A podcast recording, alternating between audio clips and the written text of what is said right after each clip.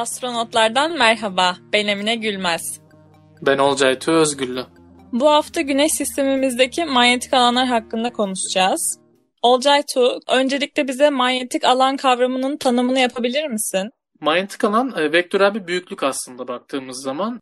Herhangi bir noktada yönü ve şiddetiyle tanımlanıyor. Vektörel bir büyüklük olduğu için. Ve oluşumu da hareket eden elektrik yükleri tarafından, zamanla değişen elektrik alanlarından veya temel parçacıkların hareketlerinden meydana geliyor.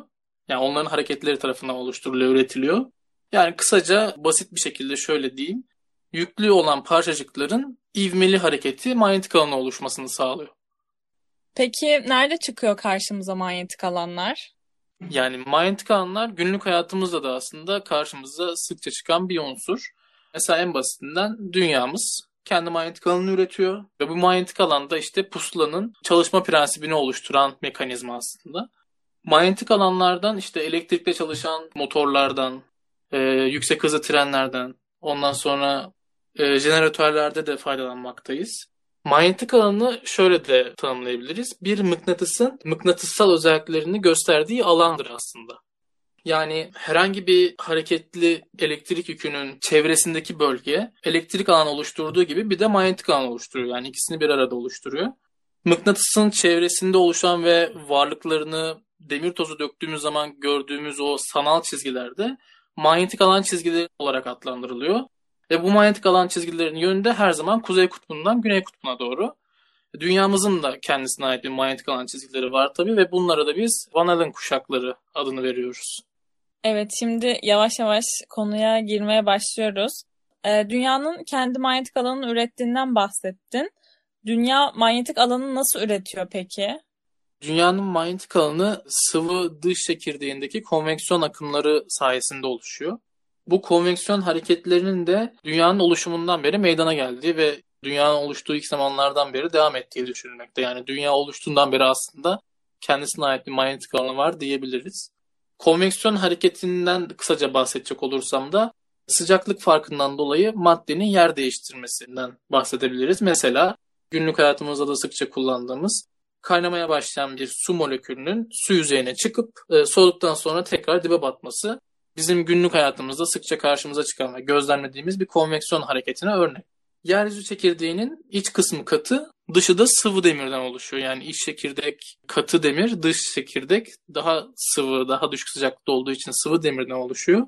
Ve bu sıvı demir termal hareketlerle konveksiyon hareketi yaparaktan kendi manyetik alanının oluşmasını sağlıyor. Tabii burada bir sistem var. Atomlar düzenli bir şekilde yer değiştirdikleri için kalıcı bir şekilde de mıknatıslanma oluşuyor. Normalde manyetik alan elektrik yüklerinin varlığında oluşan bir olgu. Ve elektrik yükleri hareketi kestiği zaman, hareket etmeyi bıraktıkları zaman manyetik alanda oluşmaz. Fakat kalıcı mıknatıslanmada durum farklı bir biçimde. Atomlar sürekli hareket halinde oldukları için dünyanın ve hatta çekirdeğin dönüşü durmadığı sürece manyetik alanda yok olmayacak anlamına geliyor bu. Yani işte buradan hareketle de dünyayı etrafı manyetik alanla çevrelenmiş dev bir mıknatıs gibi düşünebilirsiniz. Bu manyetik alanına biz manyetosfer adını veriyoruz. O zaman bize dünyanın manyetik alanını, yani manyetosferini tanımlar mısın? Dünyanın manyetosferi basitçe söylemek gerekirse kuzey ve güney kutupları olan merkezde yerleşmiş bir mıknatıs çubuk olaraktan düşünebilirsiniz. Ve bu dünyanın dönüş ekseni ile çubuğun ekseni, mıknatıs çubuğun ekseni arasında da yaklaşık 11-12 derecelik bir fark var. Bu durumda işte kuzey ve güneyin coğrafi kutuplarıyla, yani coğrafi olaraktan kuzey kutbu ve güney kutbuyla manyetik olaraktan Kuzey Kutbu ve Güney Kutbu arasında da bir fark olduğunu bize gösteriyor. Yani işte kısaca buradan da şunu söyleyebiliriz. Coğrafi Kuzey Kutbu ile manyetik Kuzey Kutbu farklı olduğu için pusulamızın göstermiş olduğu kuzey aslında coğrafi olaraktan tam kuzey noktası değil. 11 ila 15 derecelik bir sapma açısı oluyor pusulamızın göstermiş olduğu coğrafi kuzey ile manyetik kuzey arasında. Dünyanın manyetik alanının görevi ne? Dünya manyetik alanı, yani dünya manyetosferi ya da temel görevi güneş rüzgarı adını verdiğimiz ve güneş kökenli olan hızlı parçacıkların oluşturduğu plazma akımının saptırılarak engellendiği bölge. Manyetosferin en dış alanında bu güneşten gelen yüklü parçacık plazmasının, plazma akımının aniden yavaşlayarak hızının, ses hızının altına indiği ve yön değiştirdiği bir şok dalgası var. Gezegene yaklaştıkça manyetik alanın etkisi de giderek artıyor ve güneş kökenli parçacıklar manyetik alanı aşamadıkları için çevresinden dolaşmak zorunda kalıyorlar. Ve bu çevresinden dolaştıkları bölgede manyetopoz dediğimiz bir başka bölge. Manyetosferin sınırını belirleyen bölge aslında bu manyetopoz dediğimiz bölgede.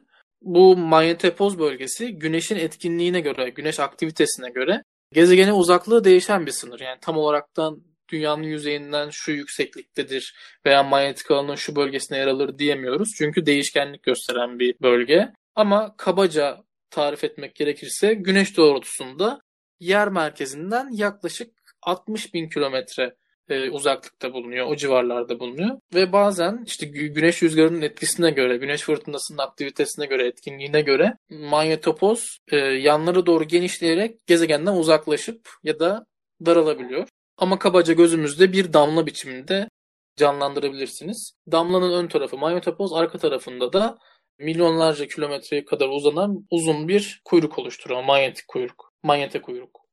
Dünyanın manyetosferi bizi koruyan dev bir mıknatıs diyebiliriz. Nelerden koruyor ve Güneş sistemindeki diğer gezegenlerde de dünya benzeri bir manyetik alan var mı? Manyetosfer bir gezegenin manyetik alanının baskın olduğu bölge. Biz bu bölgeye manyetosfer adını veriyoruz. Öte yandan bunun dışında gezegenler arası uzaya Güneş'in manyetik alanı ve Güneş rüzgarı hakim aslında baktığımızda. Yani dünyanın manyetik alan bölgesinden çıktığımızda, dünya manyetosferinden çıktığımızda karşımızda bizi karşılayan Güneş'in manyetik alan bölgesi ve Güneş rüzgarları oluyor. Güçlü bir manyetik alan, bir cismin güçlü bir manyetik alanı Güneş'ten gelen yüksek enerjili parçacıkları sapmasını sağlayarak bir gezegeni veya bir cismi Güneş rüzgarından, işte koronal kütle atımlarından koruyabilir. Bu durumda baktığımızda Merkür, Dünya, Jüpiter, Uranüs, Satürn, Neptün her biri iç manyetik alanı nedeniyle içsel bir manyetosfere sahip aslında. Fakat bunların dışında Venüs ve Mars küresel bir manyetik alandan, yani tüm gezegeni kaplayan bir manyetik alandan yoksun vaziyette. Bu durumda Mars'ın güneş rüzgarlarının Mars yüzeyine ulaşması sonucunda atmosferini kaybetmesinden de sorumlu olabilen bir durum aslında. Yani Mars'ın manyetik alanı olmadığı için atmosferini kaybetti. Eski yayınlarımızdan gökyüzündeki tablolar, auroralar yazımızda da dünyanın manyetik alanından kısaca bahsetmiştik. Eğer dinlemediyseniz o yayınımızda dinleyebilirsiniz. Dünyanın manyetosferinden bolca bahsettik. O yüzden bundan sonra artık dünyaya es geçiyoruz. O zaman ilk sıradaki gezegenle başlayalım. Merkür'den başlayalım. Güneş sisteminde işte Ay, Plüton gibi küçük nesnelerin çoğu birer manyetik alana sahip değil. Çünkü çekirdekleri katı ve bu yüzden de herhangi bir dinamo üretemezler. Yani sıvı bir çekirdeğe sahip değiller. Fakat Merkür'e baktığımızda Merkür'de durum birazcık daha değişik. Çünkü Merkür Güneş'e yakın bir gezegen olduğu için hala sıvı bir dış çekirdeğe sahip. Güneş'e yakın olması da aynı zamanda Merkür'ün çok güçlü güneş rüzgar basıncı hissettiği anlamına da geliyor. Yani gezegenimiz, küçük gezegenimiz Güneş'in dibinde olduğu için haliyle de en fazla güneş radyasyonuna ve güneş parçacığına, güneş fırtınasına maruz kalan cisim aslında baktığımızda. Yani kabaca dünyanın maruz kaldığı güneş rüzgarından 7 kat daha güçlü güneş rüzgarlarına maruz kalıyor. Ve dünyanın yalnızca %1'i kadar bir manyetik alan üretiyor. Yani Merkür'ün manyetik alanı o kadar küçük ki dünyanın içine tamamen sığabilir. Tüm gezegen ve manyetik alanı. Peki bu manyetik alan bu kadar zayıf ve küçükse nasıl keşfediliyor? NASA'nın Merkür'e göndermiş olduğu bir görev var. Messenger görevi. Yanlış hatırlamıyorsam 2011-2015 yılları arasında bu uzay aracı Merkür yörüngesine dolanıyor ve Merkür hakkında bildiğimiz şeyin aslında neredeyse tamamını Messenger uzay aracına borçluyuz. Tabii Merkür'ün etrafında dolanırken, Merkür etrafında görevindeyken manyetik alanında yüksek çözünürlükle haritalıyor. Bize göstermiş olduğu şey de Merkür'ün manyetik alanının aslında bildiğimizin aksine son derece dinamik, yani aktif olduğu ve dibindeki yıldızımız Güneş'in insafında kalan bir gezegen olduğu. Muhtemelen Messenger uzay aracının en şaşırtıcı keşfi ise Merkür'ün giderek küçülüyor olmasının keşfiydi. Bu da oldukça değişik bir konu aslına bakarsanız, hatta bununla ilgili bir yayın bile yapılabilir. İlk oluştuğu zaman şu anki boyutunda değilmiş, hatta bazı teoriler var. Şu an bizim görmüş olduğumuz şey aslında Merkür'ün çekirdeği. Yani Merkür aslında koca bir gezegenmiş ama kaybettiği için dışında geriye çekirdeği kalmış. Messenger görevi dışında bir de Bepi Colombo görevi var. Bepi Colombo da ESA ve JAXA'nın ortak görevi. Yani Avrupa Uzay Ajansı ile Japon Uzay Ajansı'nın ortak görevi. Ve bu uzay aracı hala yolda. Merkür'e gidiyor.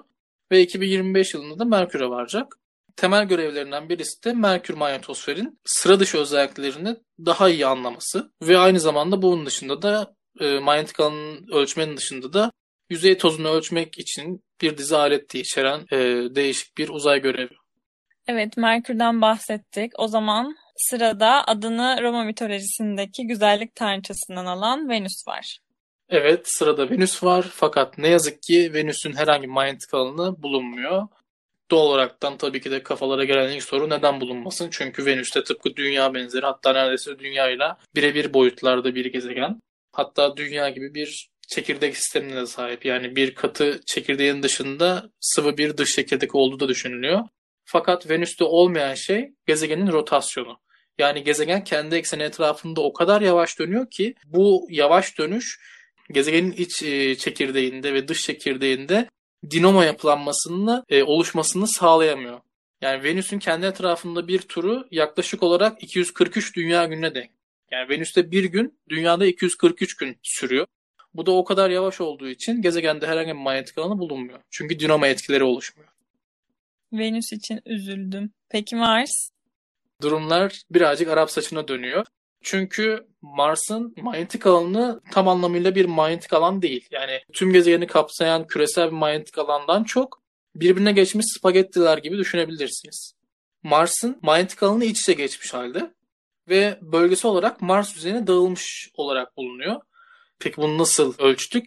Yakın geçmişte, geçtiğimiz sene Mars yüzeyine gönderdiğimiz InSight uzay aracı var. Ve bu InSight uzay aracının son gönderdiği verilerde oldukça enteresan aslında baktığımızda. Çünkü bu verilerde Mars üzerindeki manyetik alanın günlük bazda, yani gündüz ve gece gibi bazlarda, hatta çok daha da enteresan bir şekilde saniyelik bazda bile değiştiğini bizlere gösteriyor. Bununla ilgili Nature Geoscience InSight'a ayrılmış özel bir sayısında bir makale var. InSight uzay aracının olduğu görüntülerden ortaya çıkan bir makale var. Peki nasıl böyle bir duruma geldi Mars diye soracak olursanız da aslına bakarsanız bilmiyoruz. Yani geçmişte bir şeyler oldu ve Mars manyetik alanını kaybetti. Manyetik alanını kaybetmeden önce tıpkı dünya gibi küresel bir manyetik alana sahipti. Fakat şu an gezegenin yüzeyine çalışılmış farklı farklı bölgelerdeki farklı farklı kuvvetlerde bulunan manyetik alanlar var. InSight'ın farklı ve özel bir uzay aracı olduğunu ilk günden beri biliyorum zaten. Peki uzay aracının yaptığı ölçümler bize ne gösterdi? InSight'ın Mars'ın etrafına dolanan yörünge uygularından farkı direkt yüzeyde olduğu için yüzey araştırmaları yapması ve yüzeyde araştırmalar yaptığı için yapmış olduğu ölçümler çok daha hassas ve ayrıntılı aslında. Uzay aracının topladığı veriler, InSight'ın topladığı veriler aracın şu anda bulunmuş olduğu bölgedeki manyetik alanın daha önce tahmin edilenden veya hesaplanan modellere göre 10 kat daha büyük olduğunu bize gösteriyor aslında. Ve bunun durumunda olmasının sebebini milyarlarca yıl önce, işte az önce de bahsettiğim gibi, dünya gibi kalıcı bir manyetik alana sahip olduğunu aslında biz Mars'ın biliyoruz. Ama bu manyetik alan bilinmeyen bir sebeple yok olduğu için gezegendeki kayaçların mıknatıslanmasına sebep oluyor yok olmadan önce. Bunun sebebi de hala bilinmiyor. Hala araştırılan konulardan birisi. Ve yüzeye çok yakın antik kayaçların, yani yüzeye çok yakın olan kayaçların mıknatıslanmış olamayacağı için birazcık daha derindeki, daha eski, daha yaşlı kayaların mıknatıslanmaya sebep olduğu ve Mars'ın bölgesi olaraktan değişen manyetik alanlarının sebebinin bu olduğu düşünülmekte. Fakat bu bile günlük değişen manyetik alanın sebebini açıklamıyor. O da hala araştırılan konulardan birisi. Mars yine bize tavşan çıkardı. O zaman Jüpiter'e bakalım. Belki o bize tavşan çıkarmaz. Ben öyle sandım. Yani biraz abartılı bir söylem olacak belki ama gezegen bilimiyle uğraşan bilim insanları Jüpiter'in manyetik alanının, Jüpiter manyetosferinin Güneş sistemindeki en büyük yapı olduğunu söylemekten çok hoşlanıyorlar ki gerçekten de bu durum böyle. Güneş sistemimizdeki en büyük yapı Jüpiter'in manyetik alanı. Şöyle de örnek verebiliriz. Jüpiter'in manyetik alanına, eğer Jüpiter'in manyetosferini biz gece görebilseydik gözümüzle, aynı mesafeden, yani Jüpiter'in şu anki mesafesinden bir de manyetik alanını görebilseydik, Ay'dan 2-3 kat daha büyük bir cisim olaraktan görürdük biz Jüpiter'i ve Jüpiter'in manyetik alanını. Hani gökyüzündeki kapladığı alandan siz hayal edin ne kadar büyük olduğunu. Vay be, demek Jüpiter mevcut uzaklığında kalıyor ama ben ona baktığımda manyetosferini Ay'dan 2-3 kat daha büyük görecektim. Doğru mu anladım? Aynen öyle. Jüpiter böylesine büyük bir manyetosferde yaratabilecek güçte. Çünkü Dünya'nın 20.000 katı manyetik alana sahip ve Dünya'nın maruz kaldığı güneş rüzgarı basıncının yalnızca %4'üne maruz kalıyor. %4'ü kadarını hissediyor. Bu yüzden de aslında bu kadar kuvvetli. Jüpiter manyetosferinde, Jüpiter'in manyetik alanında gezegenin nispeten kendisine yakın diyebileceğimiz bir yerinde iyonize olmuş kükürt ve oksijen atomlarından oluşan bir ortam bulunmakta. Ve bu atomların kaynağı da, yani bu iyonize olmuş kükürt ve oksijen atomlarının kaynağında biz volkanik olaraktan Güneş sisteminin en aktif yüzeyi olan ve aynı zamanda Jüpiter'in de bir uydusu olan Io'dan kaynaklandığını biliyoruz.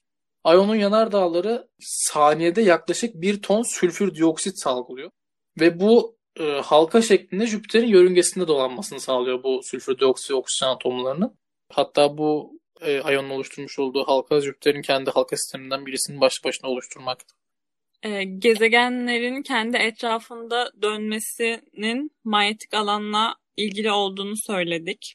Jüpiter'de bu kadar büyük bir manyetosfere sahipse çok hızlı dönüyor diyebilir miyiz? Evet, diyebiliriz. Jüpiter Güneş sistemindeki kendi ekseni etrafında en hızlı dönen gezegen zaten. Bir turunu 10 dünya saatiyle tamamlıyor ve bu şekilde de inanılmaz derecede hızlı dönen bir gezegen olduğu da belli olmuş oluyor. Fakat plazma buna ayak uyduramıyor. Plazmadan kastım da Güneş'ten gelen plazma. Jüpiter plazmayı bir elektrik akımı ağıyla kendisine doğru çekiyor ve bunların bir kısmında, bu plazmanın bir kısmında bu hat boyunca ilerleyerek manyetik kuzey kutbundaki atmosfere yönlendiriliyor. Ve bu da bizim Güneş sistemindeki en parlak auroraların gözlemlenmesini sağlıyor, görmemizi sağlıyor. Bunun dışında bir de Jüpiter'in manyetik alanını oluşturmuş olduğu bir manyeto kuyruk var. Jüpiter'in manyeto kuyruğu yaklaşık 5 AB'lik bir mesafeye kadar uzanıyor. 5 AB'de kastımız da 5 astronomik birim. Yani 1 astronomik birimde Dünya ile Güneş arasındaki mesafe. Bu mesafenin 5 katı. Güneş'in öbür tarafı. Çünkü Güneş'ten geliyor ya, kuyruk arkada oluşuyor. Evet. Yani kuyruk Satürn'e doğru.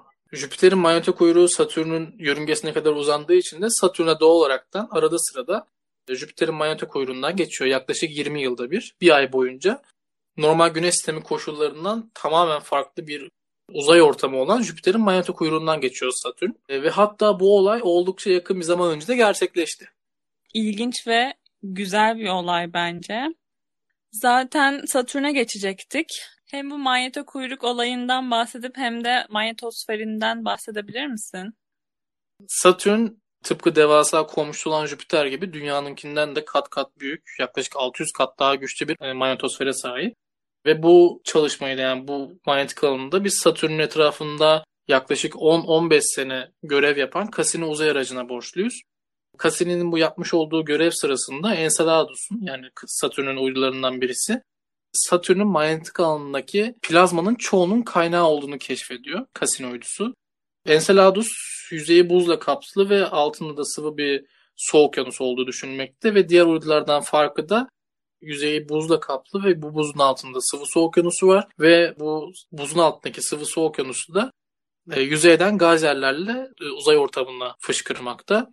Ve bu Enceladus'un gayzerleri her saniye yüzlerce kilogram su buharı pompalıyor Satürn'ün etrafına. Bu da plazma ortamının büyük bir kısmı olarak Satürn'ün etrafında ayrıştırılıyor ve iyonize ediliyor. Az önce de bahsettiğim gibi Satürn geride bırakmış olduğumuz Kasım ayında Jüpiter'in manyeto kuyruğundan geçti. Bu manyeto kuyruktan geçiş sırasında Satürn doğrudan Güneş rüzgarına maruz kaldığına kıyasla normalden daha az bir plazma basıncı hissediyor. Güneş'ten gelen plazma basıncını hissediyor. Çünkü Jüpiter'in manyeto kuyruğu aslında Güneş rüzgarından çok daha düşük bir iyon yoğunluğuna sahip. Bir manyetik alan olduğu için kendisi aynı zamanda. Ve kuyruk boyunca Jüpiter'in manyetik alanı Güneş rüzgarının Satürn'e girmesini engelliyor. Yani Jüpiter Satürn'ün önüne birer kalkan görevi görmüş oluyor. Öyle düşünün. İlginç ve güzel olaylar. Gaz devlerinin dünyası tamamen kayaç gezegenlerden farklıymış. Jüpiter'in manyeto kuyruğu çok garip bir şekilde kanat çırpma hareketi sergiliyor. Yani Güneş rüzgarının etrafında salınan bir rüzgar tulumu gibi düşünün. Bu rüzgar tulumu dediğimiz şey de otobanlarda veya eskiden yol kenarlarında görmüş olduğumuz rüzgarla beraber salınan konilere denilen şey. Yani o konilere biz rüzgar tulum adını veriyoruz. Veya Jüpiter'in manyeto kuyruğu da güneş rüzgarında hareket eden bir rüzgar tulumu gibi davranıyor. Kanat çırpıyor. Yani Satürn bu olay sırasında aslında pek çok kez Jüpiter'in manyeto kuyruğunun içine girip çıkıyor, girip çıkıyor. Bununla ilgili Johnny Nichols liderliğinde bir astronom ekibi de şu anda Hubble Uzay Teleskobunu kullanarak Satürn'ün ultraviyole dalga boyundaki aurorasını gözlemlemek için kullanıyor.